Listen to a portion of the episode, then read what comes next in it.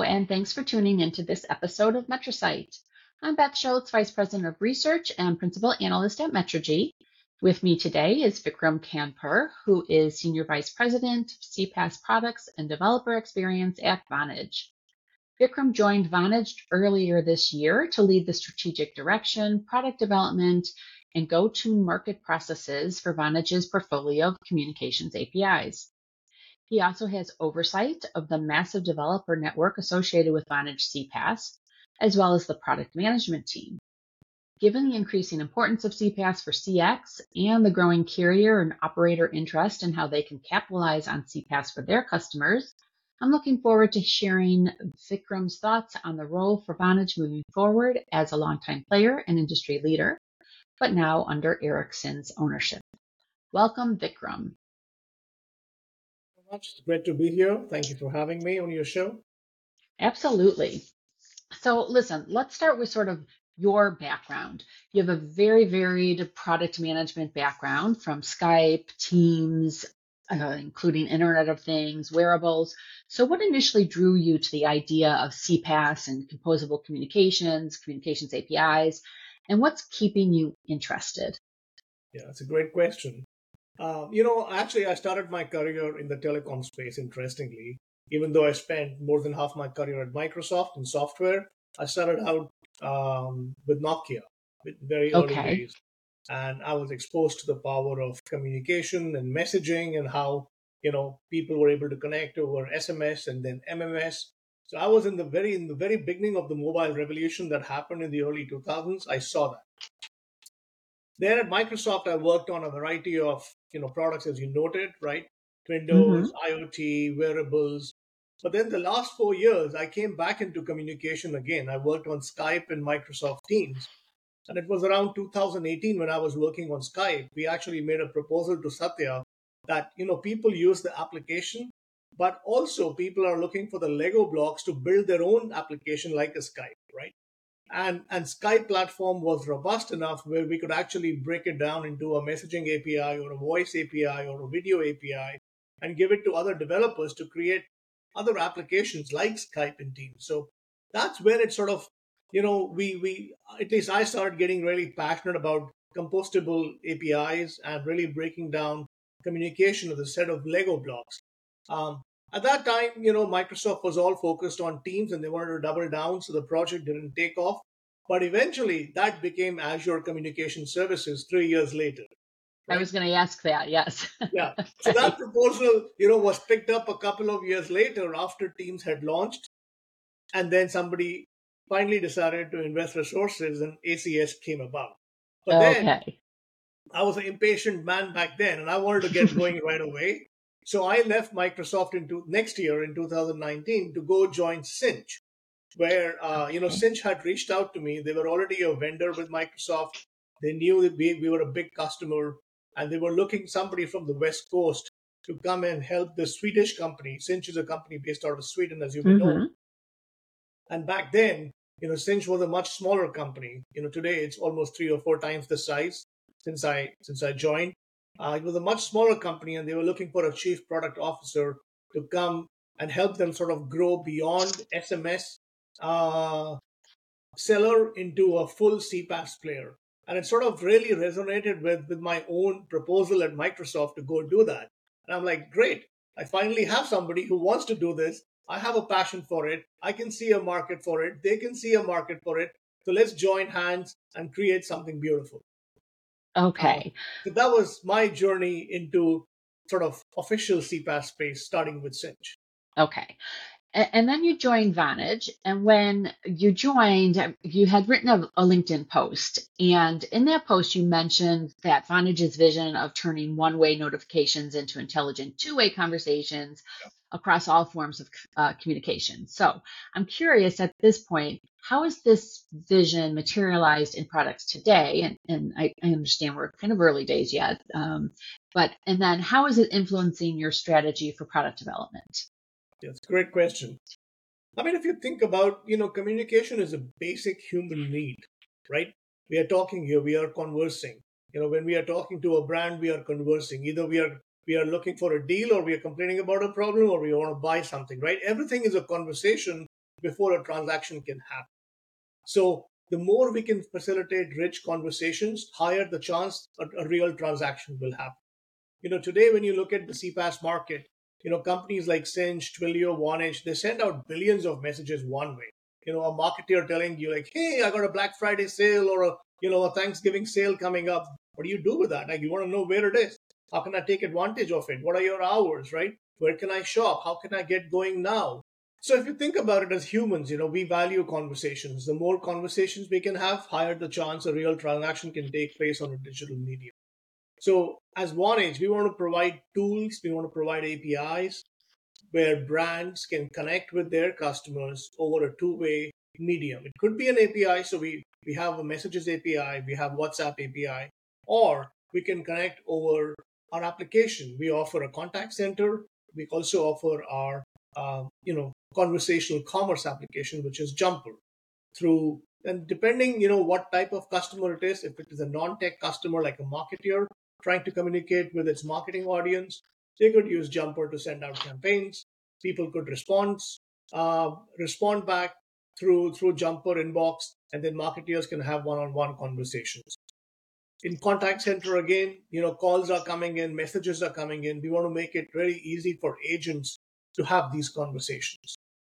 If somebody now if i talk about api if somebody wants like let's say uber uber wants to build a whatsapp engagement using our whatsapp api they could do that and then we facilitate the flow of conversation the, the persistence of the conversations and we also allow for them to add chatbots. So when a real agent is not there a chatbot could take over and help sort of you know uh, process that conversation on behalf of the brand.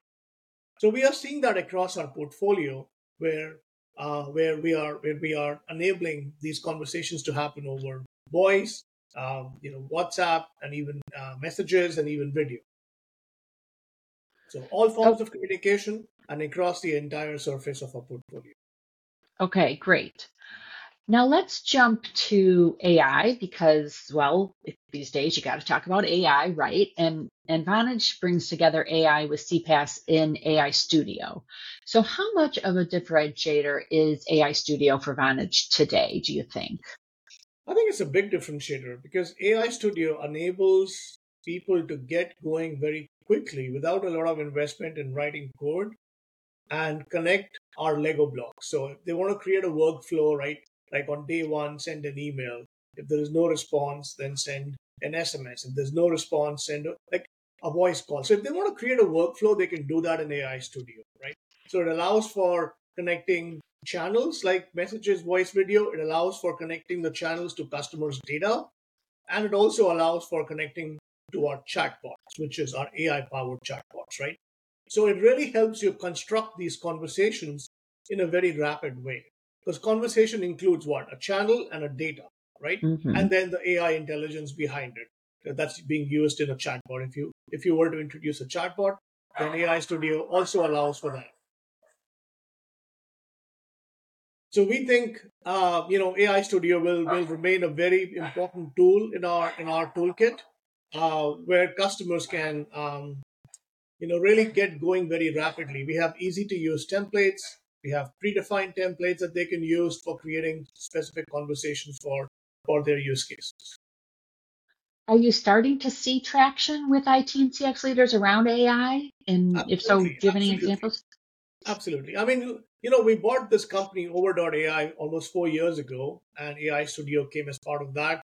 We have already sold hundreds of chatbots and IVRs with our contact center customers. It's it's basically a, a, a bundle that we upsell as part of our contact center, and we have seen hundreds of deployments uh, with our chatbots, uh, either in the form of IVRs or in the form of like text-based agents, right, where a message comes in and a virtual agent takes over.